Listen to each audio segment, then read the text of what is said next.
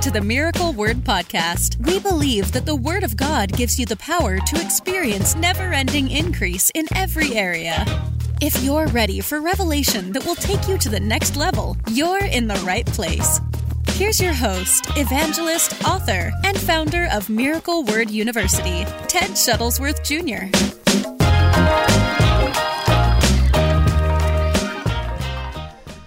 I'm going to deal with something that I don't know if I've ever dealt with this um, on the broadcast before, but it was in my spirit this morning when I woke up. And um, I'm going to take some time to talk about it because, um, number one, God wants you to be abundantly blessed. No question about that. In fact, uh, put that in the comments today. God wants me to be abundantly blessed. God wants me to be abundantly blessed. No question about that. However, one thing that you can't ignore. Now, if you're just logging on for the first time or you've never seen this ministry and you uh, this this broadcast is not a criticism of prosperity in any way. I believe wholeheartedly in the fact that God wants to abundantly bless His children, take them to, into overflow, increase more than enough in every area of life. But one thing we cannot ignore when we look at this subject is the fact that the Bible, the New Testament and Old Testament, specifically gives warnings to those who are wealthy, to those that are uh, being blessed by God, um, and even warnings to those that are not serving God but have wealth and riches. So it would be a foolish thing to only look at one side of the story but ignore everything else that the Bible has to say about it. And so that's why, knowing that God wants you to be abundantly blessed, um, I want to show you these from the Word of God three pitfalls of prosperity that you have to guard against constantly. You have to guard against these three constantly in order to keep that flow of blessing moving. You want to keep that flow of blessing functional. And you're called to be a river of blessing. You're not a lake. And what do I mean by that?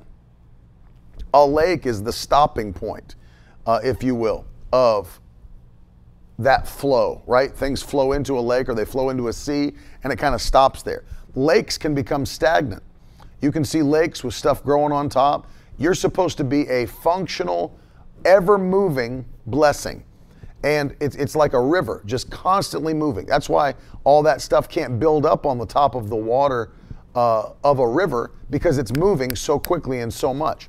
And so that's what we're called to be is a constant river of overflowing blessing. And so we want to keep the word uh, in our eyes so that we don't fall into those traps. But here's the problem is that it's it's so easy. It's so easy uh, for people to fall into these traps that you see it over and over again. I preached on it last week when I was at uh, uh, Abund- at World Harvest preached on how people that get into abundance, if they're not careful, they were pressing into God when they needed a miracle. I mean, they were literally desperate for a breakthrough. They were giving everything they had to the Lord. I mean, praising, shouting, dancing, praying, fasting, you know, giving everything they could because they were desperate for a breakthrough. And then God blesses them, and it seems like they back off of their desperation, their diligence, their faithfulness in the kingdom. It's a big mistake. And so I want to show you these three things today, and we'll talk about it. Um, that you've got to be careful because this is one of those areas. The blessing of the Lord puts you in a position that this is one of those areas you have to constantly keep your eyes on and safeguard against the tricks and the plans of the enemy. Now, it's important to say this the enemy's not, can't just come in and steal your blessing, he doesn't have the authority to do that. He can't just come in and steal your blessing, but you have the ability to surrender your blessing. Uh, or, watch this. Now, here's really what we're going to be dealing with today. The enemy can tempt you in certain areas. And what is he tempting? He's tempting your natural mind, tempting your flesh nature, your carnal nature, to do certain things that go against the word of God that when you do them, so notice, notice the enemy's not doing them, He's tempting you to do them. He's tempting you to do them. But when you step over into that, it allows the enemy to stop the flow of blessing in your life. Now, I'm going to deal with three things today that we'll uh, keep our eyes on, have to keep our eyes on. And um, I'll give you all the scriptures to back it up as well.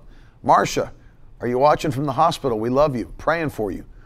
Um, number one, I want you to put these down. I'll give you them in order. Uh, they're not in order of importance, just in order of how I'm dealing with them today. But number one, the first thing you have to uh, keep your eyes on as a believer, as God's blessing you, is trusting in your riches. That's number one. I want you to put that down. Trusting in your riches. Massive mistake, according to Scripture, Old and New Testament. Old and New Testament. Trusting in your riches. Let me give you a few verses uh, where the Bible is dealing with those who trust in their riches. First of all, let's look at Proverbs chapter 11. Proverbs chapter 11 and um, verse 28. Proverbs 11 28. Listen to this. Whoever trusts in his riches will fall, but the righteous will flourish like a green leaf. The righteous will flourish. So notice what that comparison is saying. The righteous will not trust in their riches. Well, obviously, who do we trust in? The Lord. We trust in the Lord. Riches can be fleeting. I mean, riches can be uh, stolen, manipulated, all these other things. We don't put our trust in riches, we put our trust in the Lord. And so, this is something that people need to keep their eye on. I see this happen a lot because what ends up happening to people, uh, let, me, let, me say it, let me say it this way. In fact, uh, let me explain it this way. in Matthew chapter 19, this is a good explanation uh, of how this functions. And I've seen this for years as a preacher, for years. Matthew 19. This is the story, uh, as you know, of the rich young ruler who came to Jesus. And um, this is a very important thing to, to note, to take note of. Um, here's a rich man that wanted to become a disciple of Jesus.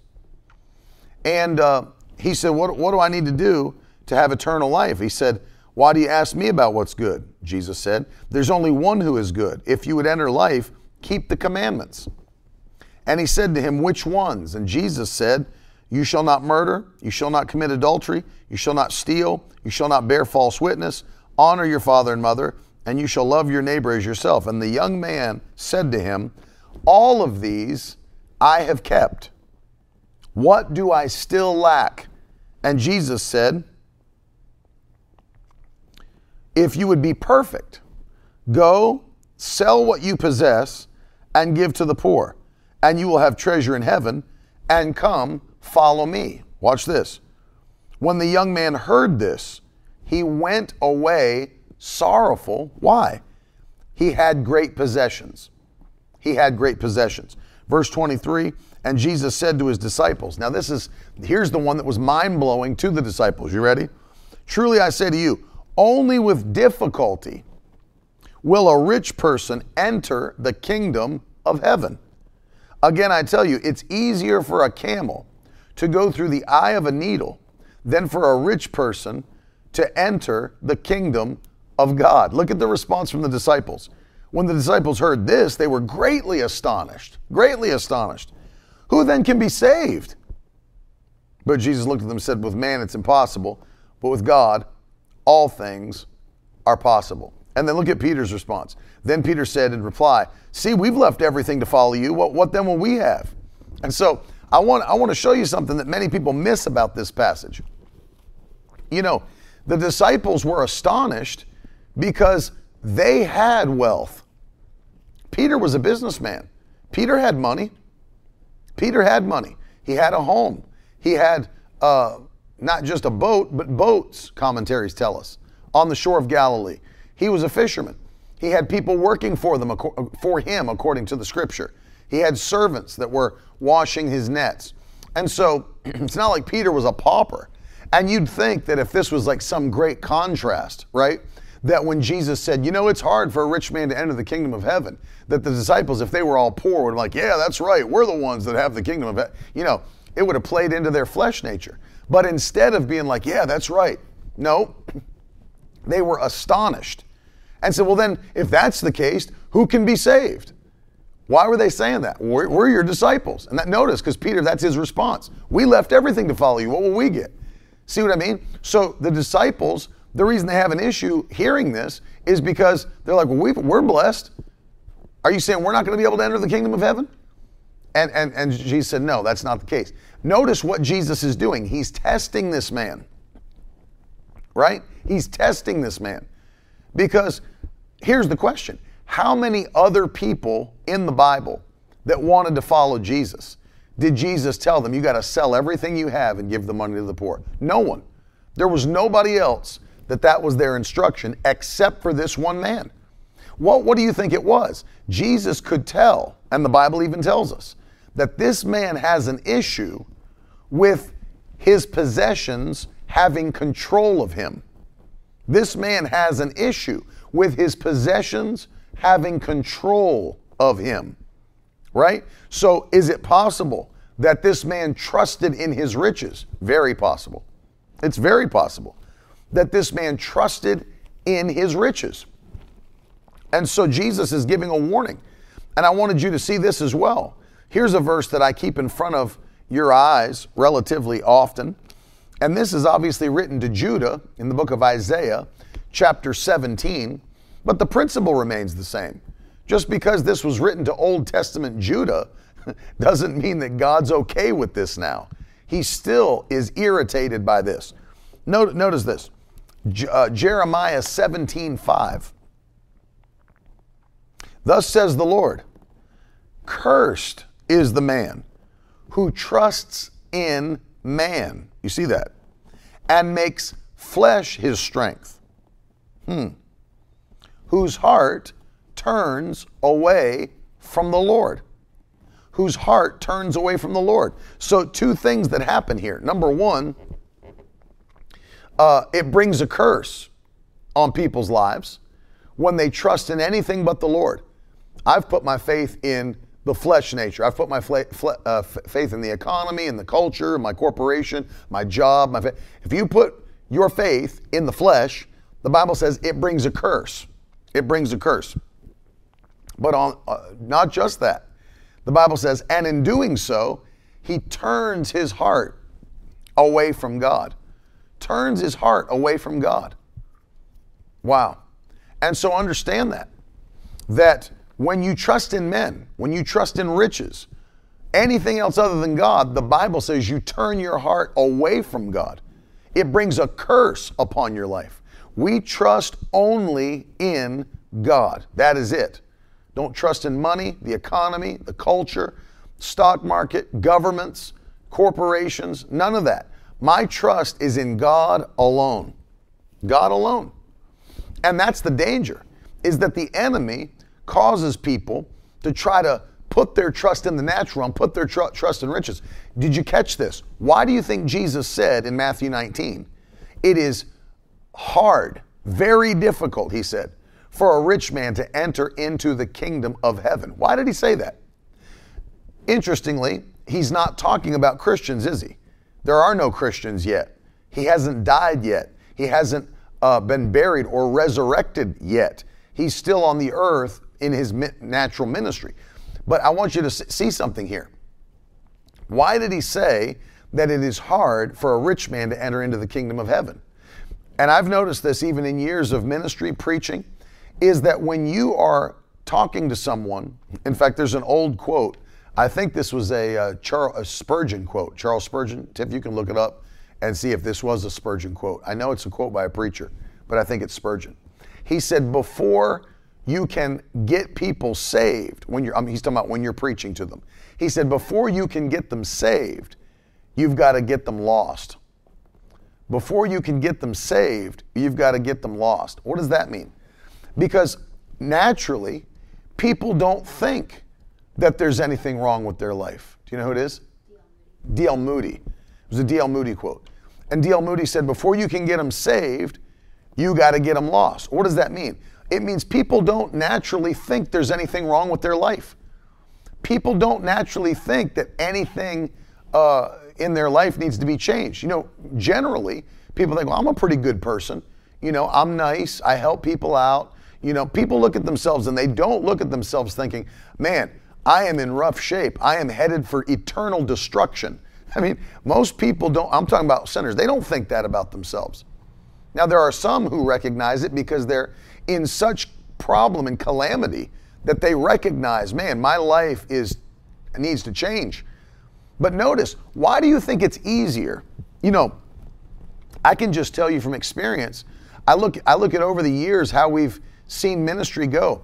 You know, I, I watch these older ministers that have gone into I'm talking about evangelists, evangelism, gone into ministering in the inner cities of America and around the world.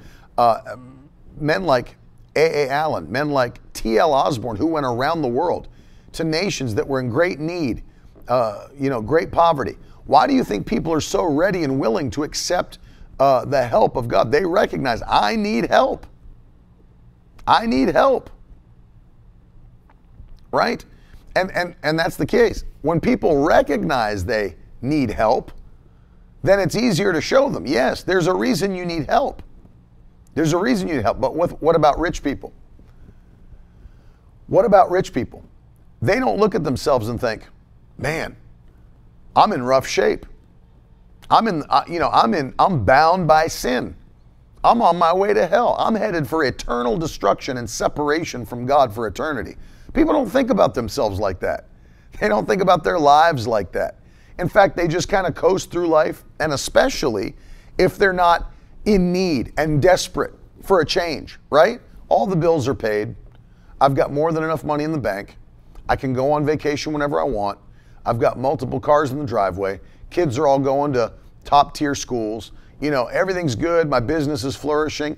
And then you come and tell them, you have a you have need. You have need for a savior. I get by. I do fine. You know, I, I'm a good person. I help. I'm a philanthropist. I give money to charities and stuff. You know, and uh, and that's how people think. I'm telling you, people don't look at themselves and think, man, I am in rough shape. I'm on my way to hell. I am dead in trespasses and sins. I am in danger. I'm in danger of being separated from God for eternity. People don't think about themselves like that. They just think, hey, you know, I'm a pretty good guy. You know, I take care of people. I'm not like robbing banks. I'm not trafficking people. And, you know, they, they look at the extreme wickedness in the world. I'm a pretty good guy, you know, and I, you know, I may even attend church every once in a while, I'll drop something in the bucket. And I'm telling you, that's why D.L. Moody was saying, before you can get them saved, you've got to get them lost. What was he saying? You have to show people their need for a Savior.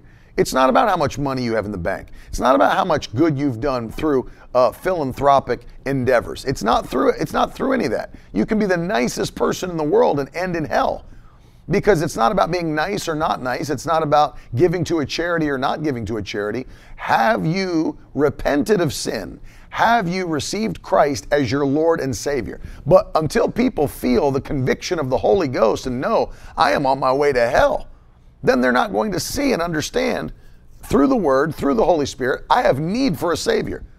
Well, why? They're trusting in their riches. Everything's comfortable, everything's easy, everything's good. It's a mistake. It is a pitfall to trust in your riches. It brings a curse upon your life, it turns your heart away from God. And I'm telling you, that's why Jesus said what he did. It's hard for a rich man to enter. That doesn't mean God doesn't want his people to be blessed. Of course he does.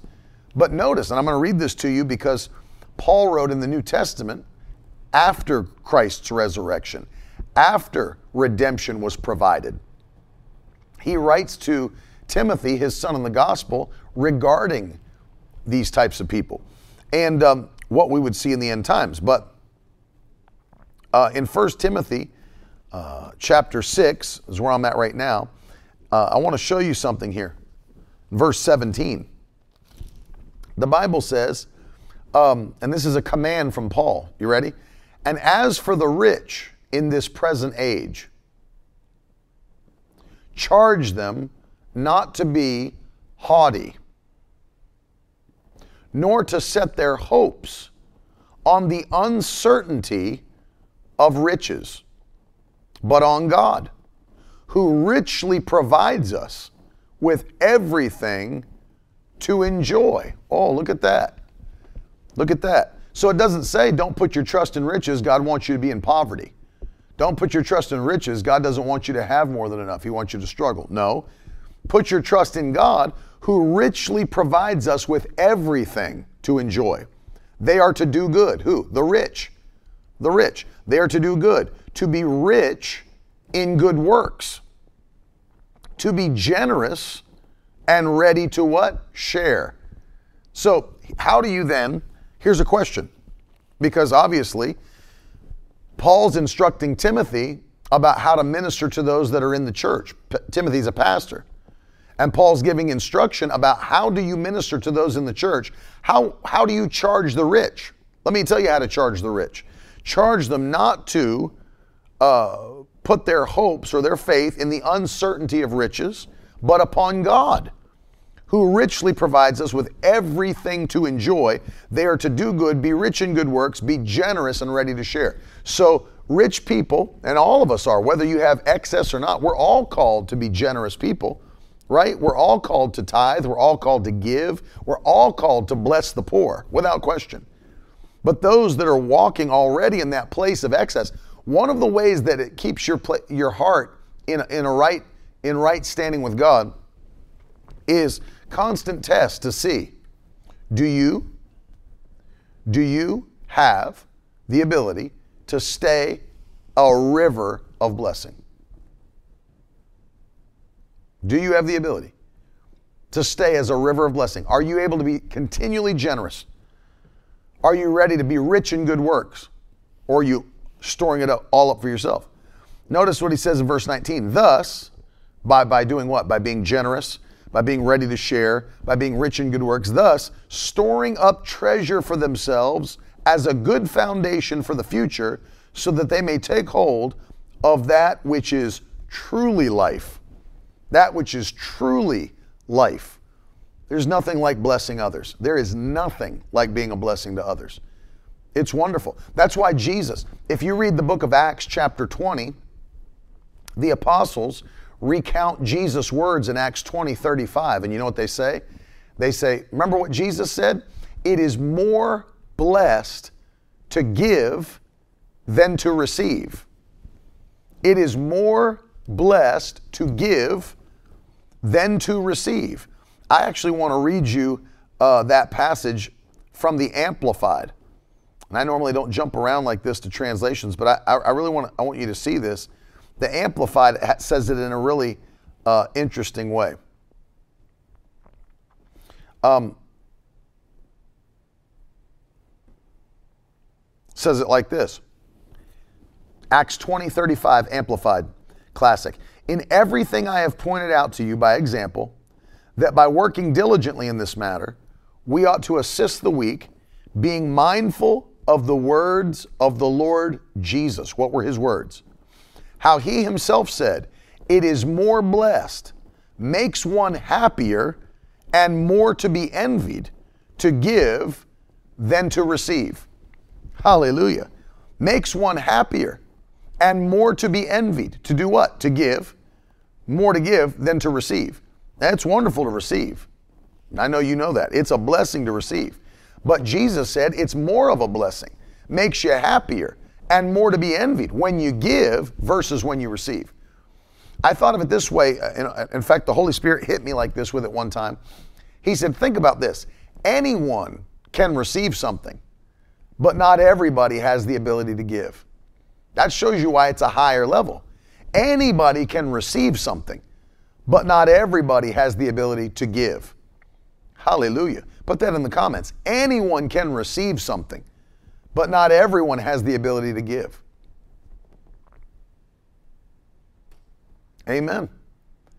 Everybody can receive something, but not everybody has the ability to give. That shows you it's a higher level when you're a giver. Amen. Then when you're and that's why it's more blessed, uh, more to be envied. It's a higher level, without question. It's a higher level, and that what what Paul is instructing Timothy here. This is a safeguard for your heart. I want you to see this. It's a safeguard. Or will you get to the place where you're so blessed that you know you no longer trust in God? I mean, why? Here's the question: Why would God ever bless you to the place where He knows your your heart's going to depart from Him? when you hit this level of blessing. Why? Why would God want to take you out of the kingdom? It doesn't work like that. So, number one, it's important to remember um, trusting in riches is a danger. It is a massive danger. Massive danger. It's a trick of the devil. And that's why, if you're not in the kingdom of God, that's why Jesus said it's hard for a rich man to enter the kingdom of God. They're trusting in riches. But if you're in the kingdom of God and God has blessed you, this is something you have to keep your eye on. This is something that you have to constantly watch to make sure I'm not going to fall into this trap. I'm never going to get to the place. I don't care how blessed I get. I don't care how much the Lord takes me into overflow, excess. I will never come to the place where I don't feel like I need God. Well, let, us ask ourselves a question just to be practical with this, because I want you to be able to immediately apply this to your life. Here's the question What would it look like in your life if you started to put your trust in riches rather than in God? What would it look like practically if you stopped putting your trust in God and began to put it in riches? Let me tell you what it would look like. It would start to take the form of no longer doing the things that you need to do to petition God for His blessing, His favor, you'd stop doing those things, right? So think about it what it looks like when somebody's like desperate for a miracle. Right? What does it look like when somebody's desperate for a miracle? They're praying all the time. They're praising God. They're at church. They're asking people to pray for them. They're maybe they're giving, whatever it might be they're doing all those things. They're in the Word, you know. They're oh God, I mean, they're going after God. Why? Because they know they need a blessing. They know they need a breakthrough. They know they need a miracle. So what are they doing? They're di- diligently pursuing all of these uh, different uh, access points to the power and favor of God, and they're doing it all the time. You can tell they're pressing in. You can tell they need a miracle. You can tell that I got to have a breakthrough. I'm believing for a breakthrough. They're going after it. So what happens? God blesses some people, and then what they do is they let themselves fall into the trap of trusting in their riches. Oh, I'm comfortable now. I don't need a miracle. It's sad, really, isn't it? That people have to feel like they got to get to the place where they need a miracle before they start pressing in. Right? It's so sad that people feel like I got to wait. It's like how people uh, in our in our generation are. They don't take care of their body until there's a problem with their body. Did you ever notice that? People wait until like the doctor's like, man, you've got like uh, pre-diabetes. You know, it's like you're you're in a rough place. You need to start watching your diet. And then then people get all crazy. Like, oh man, I got to start watching this. I'll, isn't that crazy? People are like, man, oh. Then then they give you a word and they're like, oh man, I, I got to start taking care of this body. Instead of just doing the things you should do before anything is is a problem. And that's how our generation is they don't wait, they don't do it ahead of time. They wait until there's a problem, then they press in. That's how the kingdom is. Don't wait until it becomes a problem, press in now. And God's watching you. I preach this all the time. God is watching you and checking you out, not to just see how you'll respond when you need a miracle, but how do you respond to Him? How do you press into Him when everything's going great? Are you still pressing into His Word and reading it? Are you still praying? Are you still praising? Are you still worshiping? Are you still giving? Are you still faithful? Even when you're not in the brink of destruction. If I don't get this miracle by the end of this month, I don't know, our family's in ruin. The Lord's watching you to see where's your trust? Have you gotten so blessed that you can now say, you know, well, I don't need to press in like I was pressing in. You know, I got everything I need now. No, no, no. That's a, that's a mistake because now your faith is in the blessing versus the blesser, which is God. And so, massive thing. Keep this in front of your eyes. That's why uh, I tell people this that as you go forward, doesn't matter. And this leads into number two. Uh, as you go forward, the Lord continually will test your heart to see if you've gotten to the place where your trust is in riches, your trust is in the natural realm versus in Him. That's right, AJ said they get, in, get on spiritual cruise control. It's exactly what happens. Don't allow yourself to ever get to that place. Get to that, get to that uh, standpoint where you say, Lord, I don't care what it looks like in the natural realm. I don't care what I have or don't have. I'm going to press into you on a daily basis. You are my source. You are the one that I love. I'm giving you all my diligence. I'm giving you all my faithfulness. Watch what God will do. Watch what God will do in your life. Number two, here's a second pitfall. Um, number one, either trusting in riches, it can lead to this, but it can be its own thing as well. And that is number two, the love of money. The love of money. You've got to be so careful. God doesn't just want you blessed, He wants to keep you blessed.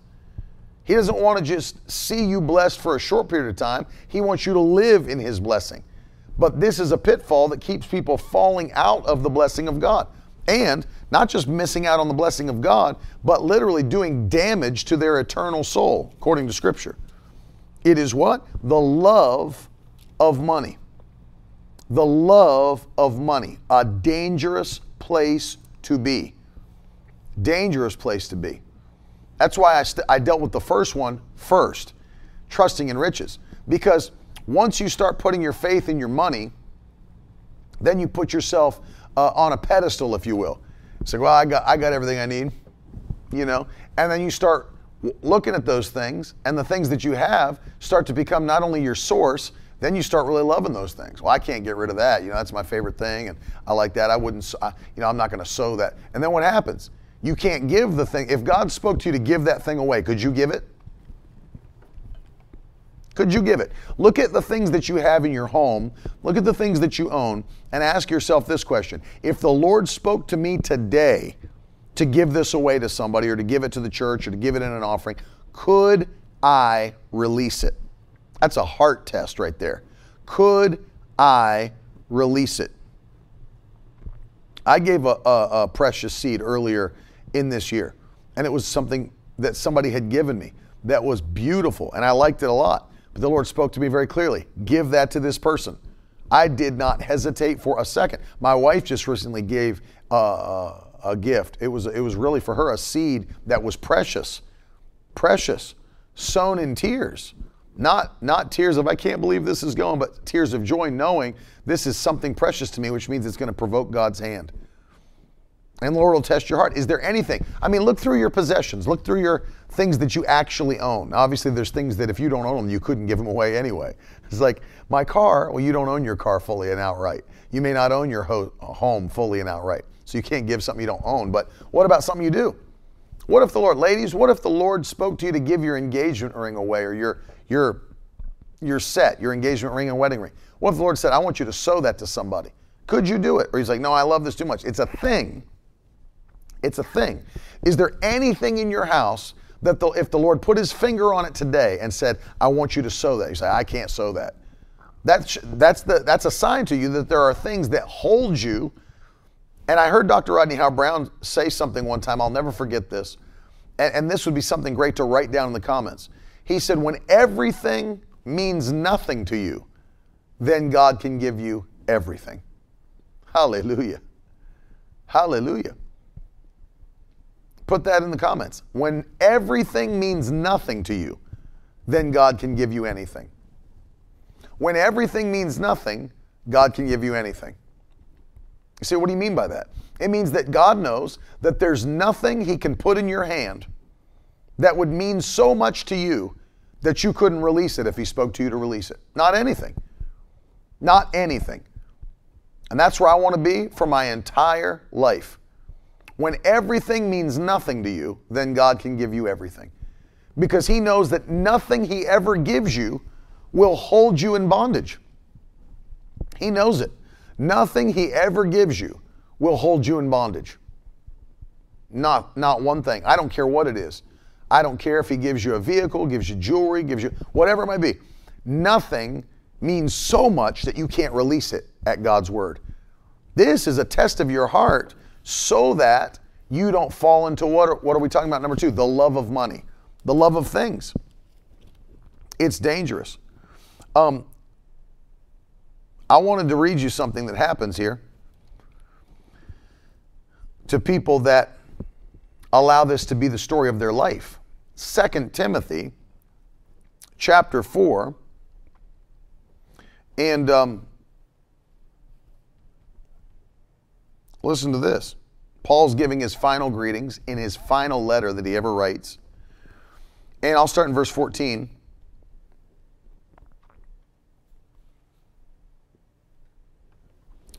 And the Bible says,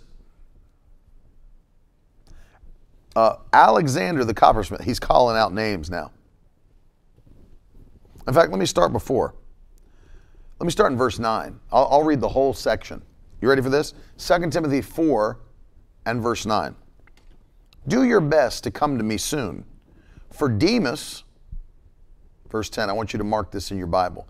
Demas, in love with this present world, has deserted me and gone to Thessalonica. Crescens has gone to Galatia. Notice what he said about Demas there. Sometimes we just scroll over that because it's the closing part of his letter and we think it's like the credits in a movie. You know, he's giving his final greetings and final instructions. And we kind of sometimes scan over it, giving all, hey, give this message to this guy, give this message. Notice this though. Stop and take notice of it. Verse 10 For Demas, in love with this present world, has deserted me and gone to Thessalonica. Notice, he deserted Paul. Paul speaks of it as though it's apostasy. Paul, Paul spe- is speaking of this as though the danger of this, as though this man is not just leaving Paul, leaving the faith. Danger. He's in love with this present world. Danger. Demas is in love with this present world, so he deserted me. Should have stayed here serving, should have stayed here faithful. He deserted me. Very interesting. Very interesting. In fact, that's what I wanted you to see. If you fall in love with this present world, there's a danger of desertion. Whew, man, if you fall in love with this present world, there's a danger of desertion. What are you deserting? Faith. Faith in God, faith in Christ, obedience. Right? That's why Jesus said this Those that have left father and mother, sisters, brothers, houses, and lands for my name's sake will receive a hundredfold in this life and in the life to come. Why? Because Jesus knows what it takes to leave all of those things behind. He knows. Listen, I'm not saying this for me. I want to show you something. I want to show you something practically. You know, and we're getting ready to launch Miracle Word Church, but I've been an evangelist now for years. And uh, I grew up in an evangelist home, traveling full time with my father, my mother. And um, very interesting to me, it's like, are you willing to do that? People say, man, they get to travel all over the place and so glamorous. All you need to do is travel 200 days out of any year. Because let me tell you, the ones that really get it are the ones that, like, man, I don't know how you guys do it. You just keep going and going, living out of a suitcase. Let me tell you, it might seem glamorous to people until you travel 200 days out of any year. And then you're like, yeah, I enjoy being at my house. and I'll tell you something it is a sacrifice of uh, yourself to God. And that's what Jesus is talking about. Because, I mean, I have a beautiful home here. I love, I love the home God blessed us with. Uh, not so much that I wouldn't give it away, but I enjoy it. I really like what God's blessed us with. He gives you the desires of your heart, right? And so God's blessed us very much, put us in a beautiful place, gave us a beautiful home. I mean, I've given you that testimony many times over. But now, you know, it's actually for me to say, you know what? We're going to leave that home for 200 days out of the 365 day year you know, I'm actually out of that home more than I'm in the home. And, and so you say, well, um, you know, that's no, it's it's a sacrifice, and I'm happy to do it. It's, I'm excited to do it. There's a grace to do it. But notice there's a reason that Jesus said there's a blessing attached to it.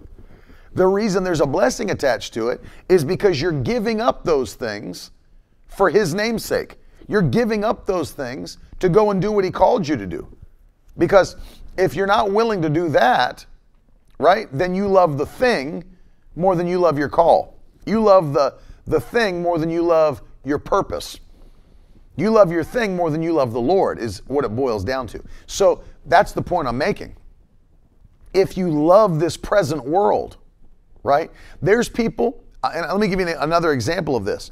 In fact, before we do, let me read to you um, 1 Timothy chapter 6. And I'll read you verses, um, let's go with verses 9 and 10. This is sometimes you read this, this is hard for people to understand if they've never been taught properly. So they read uh, passages of scripture like 1 Timothy 6, and you could read all the way up from verse, uh, you know, end of verse 2, uh, all the way to the end of this verse 10. People have a hard time really understanding what it means. And there's people that will misinterpret this and see, see, God doesn't want you to be wealthy. God doesn't want his people to have wealth. It's not, it's not what this passage is teaching. And so I want you to I want you to look. In fact, I'll go I'll go before. Well, no, I'll, come back to it because I want to I want to get you into number three in a second. But look at verses nine and ten. But those who desire to be rich fall into temptation, into a snare, into many senseless and harmful desires that plunge people into ruin and destruction. For the love of money is the root of all kinds of evils. It is through this craving that some have wandered away from the faith and pierced themselves through with many pangs. You know, you could probably put Demas that we just read about under this category, right? It is through this craving. What craving? Craving for things and money uh, that some have wandered away from the faith and pierced themselves with many pangs. And so notice, let me, let me read those two things again. Those who desire to be rich will fall into temptation, into a snare, into many senseless and harmful desires. Have you ever seen what that looks like? Somebody so badly wants to get money. They so badly want to get money that they'll even start doing crooked things to get money. They're so in love with money that they'll start doing things that are wrong. Notice what the Bible says here. They fall into temptation, into a snare, into many senseless and harmful desires that plunge people into ruin and destruction. They'll start getting into things that are wrong, but they don't care. I just want that money.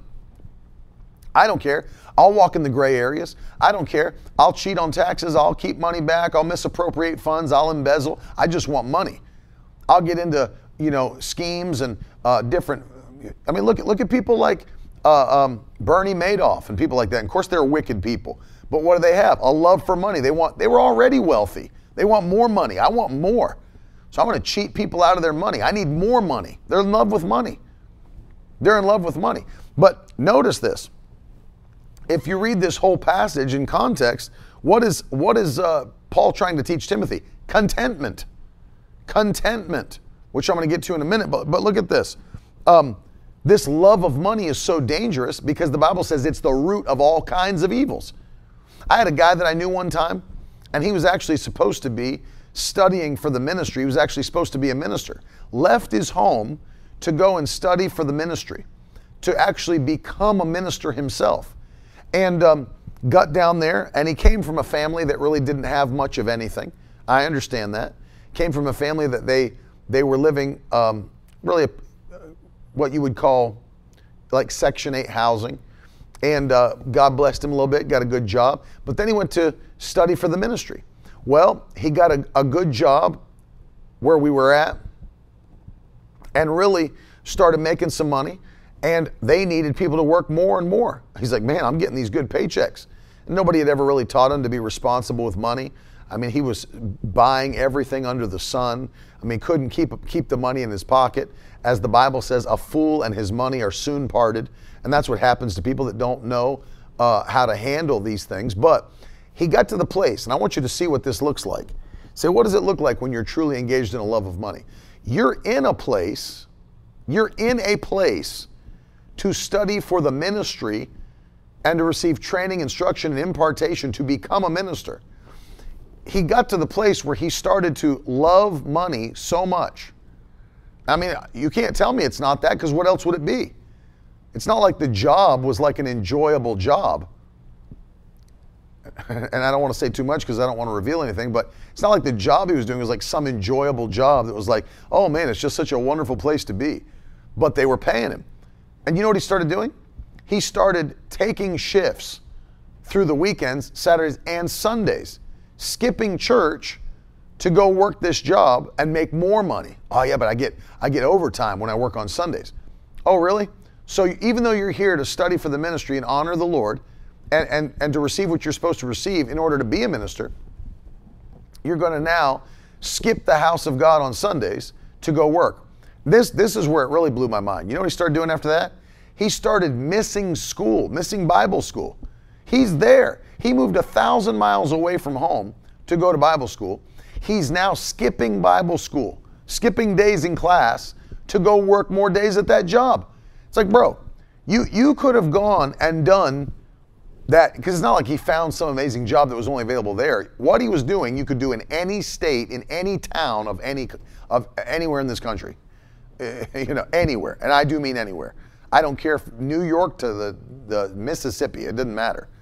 So it's not like he was able, man, I found this amazing job, God opened the doors, and now I have this. It's like it's it's a job anybody could get anywhere. But they're paying you because they need workers. So now you're not just going to skip church, but now you're going to skip the classes that you moved a thousand miles away from home to attend to prepare yourself to, for ministry. And it's like, seriously, dude. Seriously. What is that other than a love of money? What can that be other than a love of money? Man, I love that. I love that paycheck. I love seeing those numbers on those paycheck, that overtime pay. Love that. And then, I mean, spending everything, buying everything under the sun. It's like, dude, you have no idea what's going on with you, dude. And he's not in the ministry today. He's, he's not he's not preaching the gospel today. Not in full-time ministry. So the thing, exactly, Dylan, he's not in ministry now. And the thing that he was called to do, and let me tell you, he was called to ministry. He was called to ministry. He had an anointing on his life to do this. But notice what happened. As the Bible says, uh, not only have they um, have a craving, they've wandered away from the faith and pierced themselves through with many pangs. Not in ministry now. And he was anointed to be in the ministry. Anointed guy. Great at one on one evangelism. Great at winning people to Jesus. But missed it. Because of what? A love of money. Because of a love of money. Very, very sad thing. So, okay, well, how do you do that? Uh, here's the third pitfall that'll help you. So, number one, trusting in riches. Number two, a love of money. But look at this now. Number three, it's the same passage we're in now. Same passage we're in now. And this is the, now I want to say this for last because I want to explain this to you. Because this is hard for people to get. I don't know why it's hard for people to get. They, they can't seem to reconcile these two things together. But the third pitfall is a lack of contentment. A lack of contentment. Put that in the comments and don't, don't let this one slip past you. Lack of contentment. This is what Paul's truly dealing with in this context, in this passage that we're going through right now, 1 Timothy 6. He is dealing with a lack of contentment. Now, here's what people have a hard time reconciling. Well, let's read the whole pa- passage in context, and then let's talk about why people have a hard time reconciling these things. Um, I'm going to start with the end of verse 2. It says, Teach and urge these things. Teach and urge these things. Verse 3 If anyone teaches a different doctrine and does not agree with the sound words of our Lord Jesus Christ and the teaching that accords with godliness, he is puffed up with conceit and understands nothing. He has an unhealthy craving for controversy and for quarrels about words which produce envy, dissension, slander, evil suspicions, and constant friction among people who are depraved in mind and deprived of the truth, imagining that godliness is a means of gain. But godliness with contentment is great gain. Now, let me stop there and read that again. Verse 6 Godliness with contentment is great gain.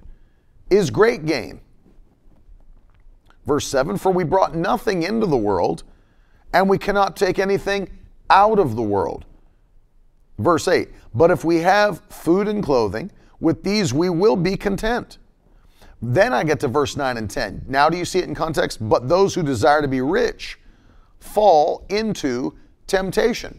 So here's a question for you, because here's where people break off. They read this passage and they're like, see, God just wants you to be content with a bed, uh, some clothes, some food, and a roof over your head. And, and, and that's fine. Well, that, listen, I, I don't disagree with you. You know, God does want us to be content with what we have. But here's a question because w- if you're not in contentment, you can slip over into greed and covetousness, right?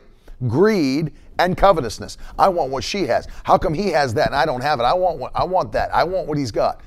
And then what is what happens? You get into the love of money, you'll start doing crooked things to get wealth. All right, so here's the question though. Is it possible and I want you to write this question in the comments because this is the part that people miss. They, they deviate from the path here and they miss it. So here's the question Is it possible to become wealthy without a desire to be rich? That's a question for you. Is it possible to become rich without a desire to be rich? The answer to that, by the way, is yes. It is possible to become rich without a desire to be rich.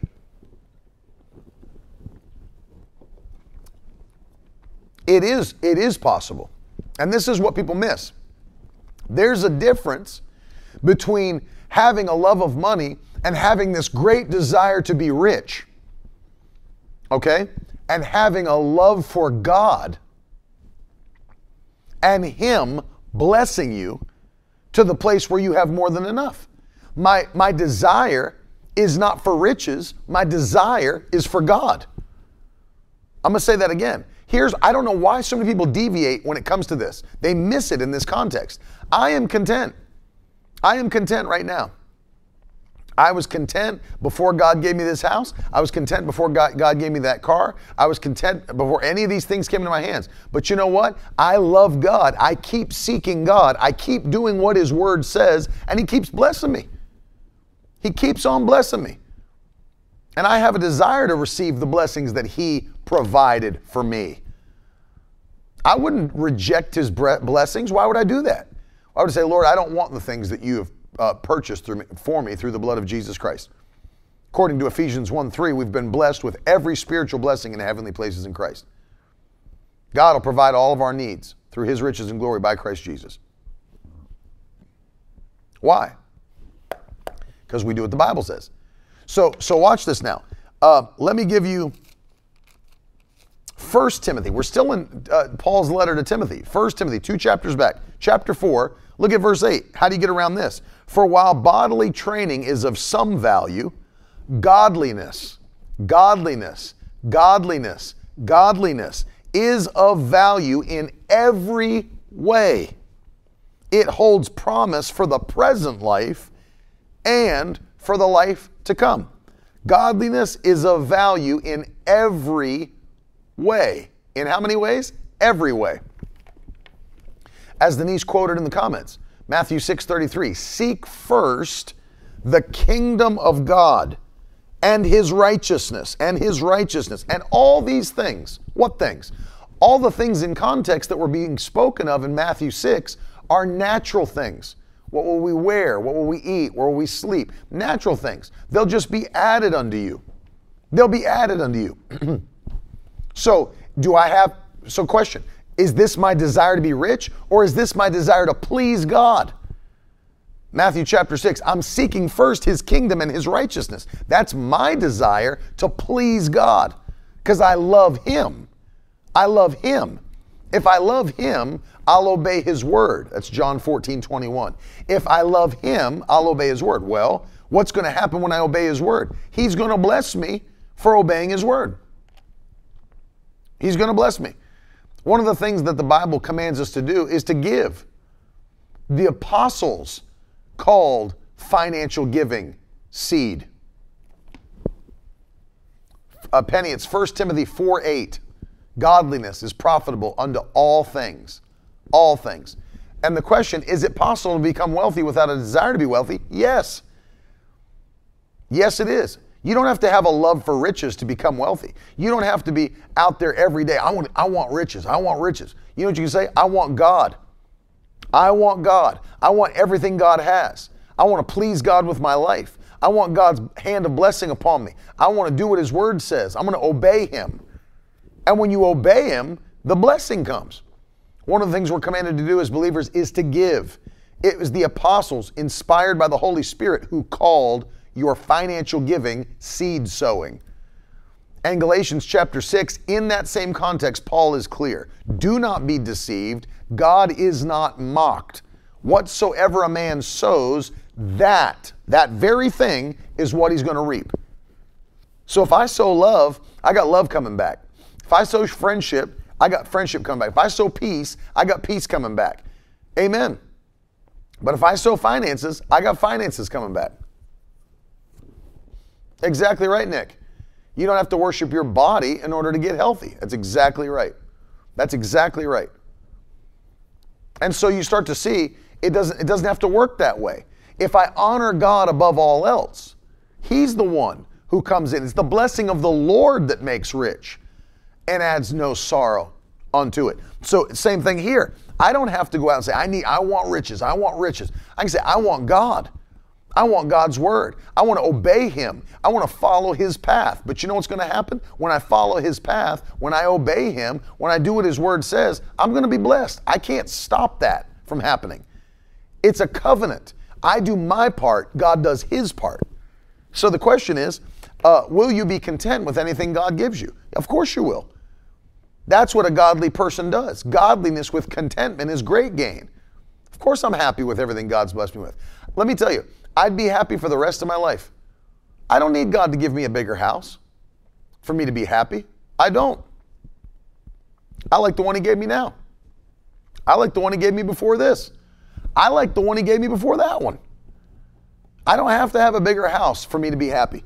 I'm content right now. I don't need another thing. I'm just telling you. I don't need another thing other than the souls of men that are coming into the kingdom this year and next year and for the rest of my life till Jesus comes. I don't need another thing. But you know what I need? I need the resources to accomplish my purpose. Now, there's a difference between talking about your personal, what you need personally, and what you need for your purpose, right? I am believing. I am believing for great resources to come in. It's going to take millions upon millions upon millions of dollars to do what we're about to do with Miracle Word Church. Many millions. I'm sure by the time we're done, it'll take hundreds of millions. I'm sure it will. I'm sure it will. And of course, we believe God's going to provide that. That's, that's part of our purpose. No one's going to sit back and say, you know, I'm just happy doing nothing for the Lord. No, we're going to do everything the Lord's asked us to do. And that will take the resources of God. But we're dealing with personally. Well, here's a question for you. If all you have is just enough for you to get by, how could you even obey the rest of God's word? Think about this. How could you tithe?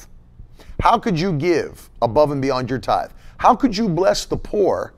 So this guy uh, earlier on, on YouTube harping on, uh, you know, no, no rich person should have a homeless person living within five miles of their home. Uh, you know, if you're if you have money, you know, give a, a donut to a homeless person.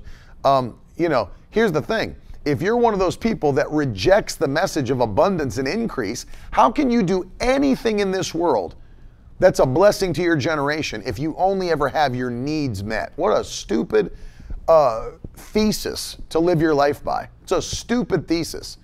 We just need our needs met. I don't need any more than that. I just need my needs met. No, you need far more than your needs met.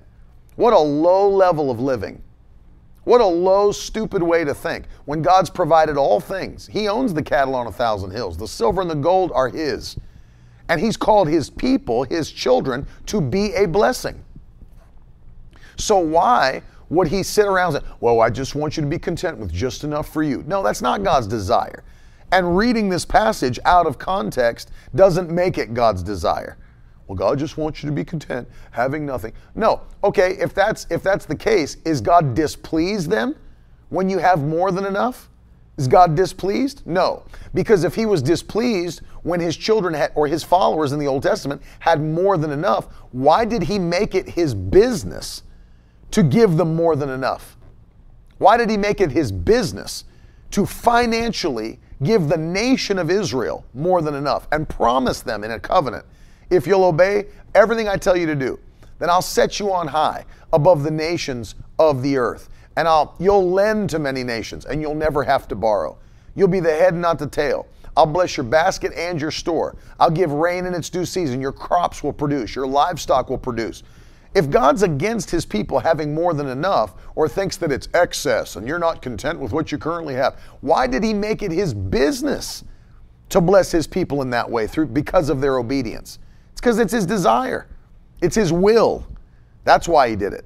And this is a false humility that people try to preach and teach. Well, you know, God, He just wants you to be happy with just, you know, it's, it's like, yes, you don't want to have a love of money. You don't want to have a, an unhealthy desire for riches. Of course not. Of course not. You don't want to put your trust in your riches. But at the same time, if you're obeying His word, if you're pleasing Him with your life, you better believe there's some overflow coming to you. That is not some kind of heretical fringe teaching. That's taught through the entire New Testament and the Old Testament. I can point you to verse after verse after verse after verse, passage after passage that shows that if you're doing what the Lord asked you to do, if you're following His voice, if you're walking in righteousness and obedience, then God's going to bless you. God is going to bless you. Old Testament verse, Psalm 84 11. The Lord our God is a sun and a shield, and he bestows favor and honor, and he will not withhold any good thing from those that walk uprightly. Not any good thing. He'll not withhold any good thing from those that walk uprightly. I want you to get this in your spirit today.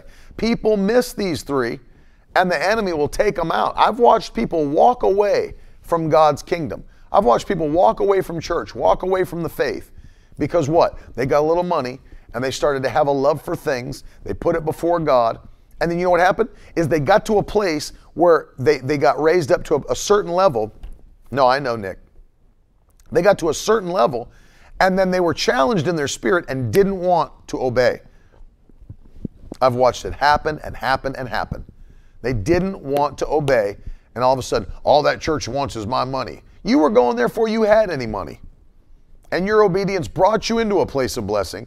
And now that you're being challenged in your spirit again to see if you're still faithful at the level in which you're living, all that church wants is money. And then they leave. You know why you feel that way? It's because you got to a level that you can't handle and didn't curb your flesh. Didn't curb your flesh. And as a result, you know what's going on? As a result, now you have now put your trust in riches and a love of money has entered your heart and you have a desire for your riches, takes you out of the kingdom pierced yourself through with many sorrows, love this present world, and have deserted the faith. That's what happens to people. That's why it's God is not against you being blessed. God is not against you walking in overflow, prosperity, increase whatsoever. Whatsoever. What he's against is you loving things, is you loving riches, being covetous, being greedy. That's what God's against. That is what God's against. Because you could never, as an intelligent person, make the case from Scripture that God is against his children being abundantly blessed. You'd have to be a fool. You'd have to rip out 80% of your Bible, tear the pages out, and throw them away. You'd have to be a fool to believe that God is against his followers being financially blessed. Because the Bible teaches the exact opposite, Old and New Testament. He's against people putting their trust in riches, loving money, and being uh, discontent. Being discontent. Always going, I don't have enough. I don't, be content with what you have, and know God's going to bless you with more as you're faithful. If you're faithful over a little, I didn't even have time, I won't get into this, but I could do a whole broadcast just on stewardship. One reason people don't get to the next level, they make a mistake, they have poor stewardship in their life. Very poor stewardship. And then God can't bless them to the next level. They've not been faithful over a little. How can He make them ruler over much? See what I mean? But God's going to bless you. Let me just let me just talk to, to the faithful here that are watching, live or on the replay or listening on the podcast.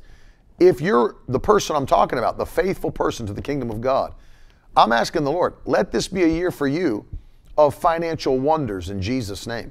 Financial wonders. It's already begun. It has already begun. We're already getting testimonies from the Victory Tribe. It's going to be a year of financial wonders for the faithful. Hallelujah. You know what we're setting our faith for? Let this be a February of favor in Jesus' name. It already has been for us. I know it will be for you. A February of favor in the name of Jesus Christ. That though it might be the shortest year, month of the year, let it be the most blessed you've ever been. Ever. In any history of any month you've ever been in the kingdom. In Jesus' mighty name. And God will do it for you. And all we'll be able to say is the Lord's doing, and it's marvelous in our eyes. That's it. It's the Lord's doing, and it's marvelous in our eyes. Thank you, Jesus. Thank you, Jesus. Let me pray for you. Father, for those that are watching me, I know you have a plan to bless them. You have a plan to increase them, to make them a blessing in their generation. I pray, Lord, that you would protect us, guard our hearts against putting our trust or our faith in anything other than you. I pray in Jesus' name that you would keep us, guard us from ever having a love of money. Keep us in a place of supernatural contentment.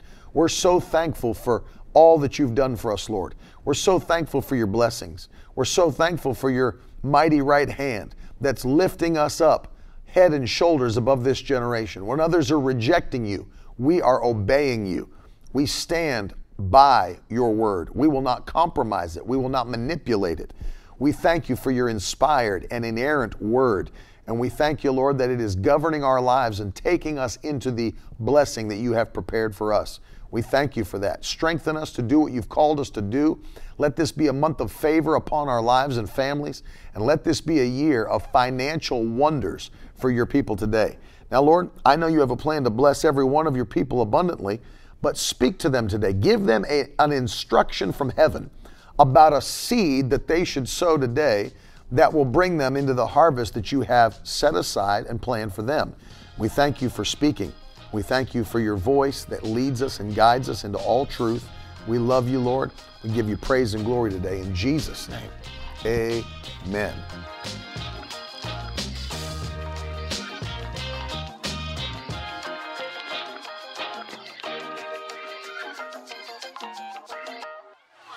Now that's the stuff leaders should be made of.